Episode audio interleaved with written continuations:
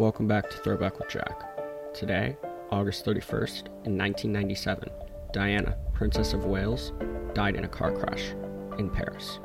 Let's examine this. To understand the impact, and also just the events in general, and the ramifications of Diana's death, it is important to explain the context. So, Diana and Charles, Charles is Queen Elizabeth II's eldest son, met in 1977 at Althorp House, Diana's family estate in Northamptonshire, which I'm sure is pronounced differently, but family estate in Northamptonshire, England. Now, at the time, Charles was dating her older sister Sarah, and it was 29, while she was 16. That's a little strange. So, in 1978, Sarah and Charles went skiing in Klosters, Switzerland, where Sarah allegedly met a journalist who she told that she wouldn't marry Charles if he were the dustman or the King of England. Charles broke up with her allegedly because of her interactions with the press, which um, would be a theme with his relationship with Diana. And I don't know. I think it's safe to say that they weren't going to get married. But both sisters went to his 30th birthday party, so Diana's 17 then. Now here's where the fun begins. 1980, they begin their relationship. 1981, he proposes. He's 32 and she's 19. Strange, but okay. Love doesn't discriminate. So they finally announced their engagement on February 24th. And when a reporter asked Charles if they were in love, the romantic replied, whatever in love means. So, what a guy. Clearly loves her. Definitely a guy you want to spend the rest of your life with. But I'm just going to go out and say there that uh, he might not have loved her. But then who did he love? Enter Camilla Parker Bowles. Why did they get married? Well, for starters, Camilla was seen as an experienced woman, which was like frowned upon in the 90s in the United Kingdom, and specifically the royals frowned upon it. So they were really modern. Um, oh, and she wasn't aristocratic enough. So, borderline misogyny and elitism, racism and anti Semitism, and you hit offensive bingo. Though, I think we saw that with Kate's reaction to uh, Harry and Meghan's wedding. But, anyways, Lord Mountbatten, Charles's great uncle, told Charles that it was, quote, lovely for you two to uh, have a fling. But this absolutely cannot end in marriage. He's talking about uh, Camilla and uh, Charles. Old standards. Very nice. So Charles has to then go overseas, convenient. So Camilla reconnects with her ex, Andrew Parker Bowles. And more drama. Rumor has it that Camilla's dad planted a fake Andrew Camilla engagement notice in the Times. We're talking about the British Times, not the New York Times. And that kind of forced Andrew to propose. So that's funny. Of course, he could have just not have proposed. But where's the fun in that? I mean, live a little, right? So Camilla and Andrew, they married in 1973, and Charles dated many suitable candidates, according to the royals, until he met Diana. And um, first of all, that thing was never going to work. I mean, the 13 year age difference, and also they were just not suitable for each other. But there was pressure for him to just pick someone.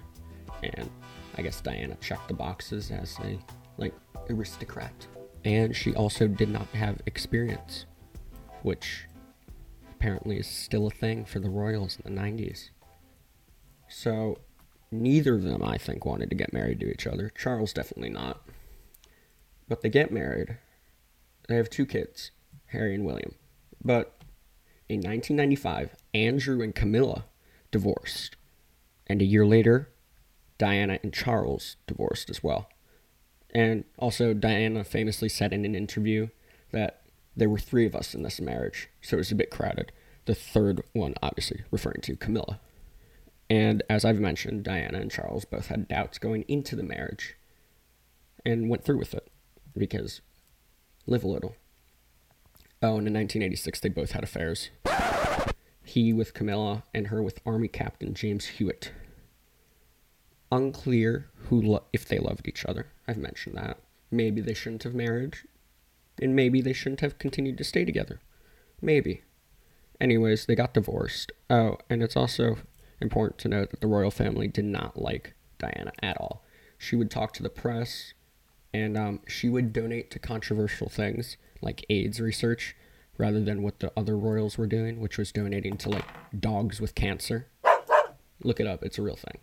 She would also talk to the press and was very vocal about her opinions, which I don't think Elizabeth liked at all. So they separated in 1992 and finalized the divorce in 1996. She was stripped of her titles because the royals didn't like her, but was given a considerable cash sum. So, cool. It's also important to note that everyone but the royal family loved Diana. Like, everyone. She was loved by the public, she was loved by the press, mostly because she talked to them. And yeah. Move on to Paris, 1997. She's with her alleged boyfriend, and they have dinner. They get into a dilemma. The driver is drunk and speeds through a tunnel to evade paparazzi.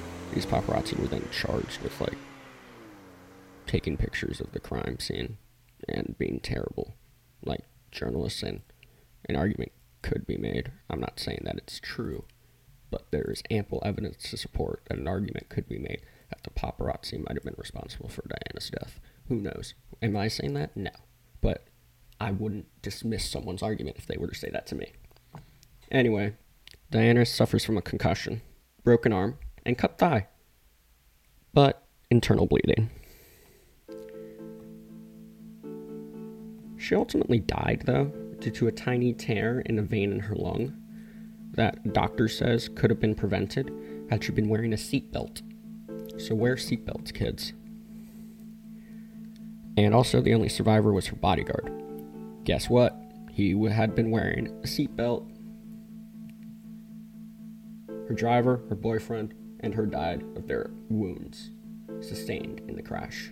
2.5 billion people watched her funeral, where her sons, Harry and William, were made to walk behind her casket.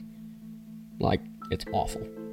Absolutely terrible and in a breach of royal protocol, Elizabeth bowed her head down as um, Diana's casket passed her. So, respectfulness from Elizabeth. And she didn't like Diana at all, so very, very respectful. Harry was 12 and William was 15. Imagine going through that at their age. I mean, they've talked about it, they both have. They're starting to be more vocal about the mental health issues that they struggled with. First of all, losing your mother at any age is devastating but to lose them in, when you're 12 and 15, and then on, add on to that that you're royal and everyone watches your funeral. Oh, and it's public, and you have to walk behind her casket. Sounds awful. But don't worry, happy endings. Camilla and Charles finally married, but Elizabeth didn't attend the ceremony. I think that's the funniest part of it. Yeah. It's actually a real shame about Diana. Everyone loved her about the royal family. Thank you.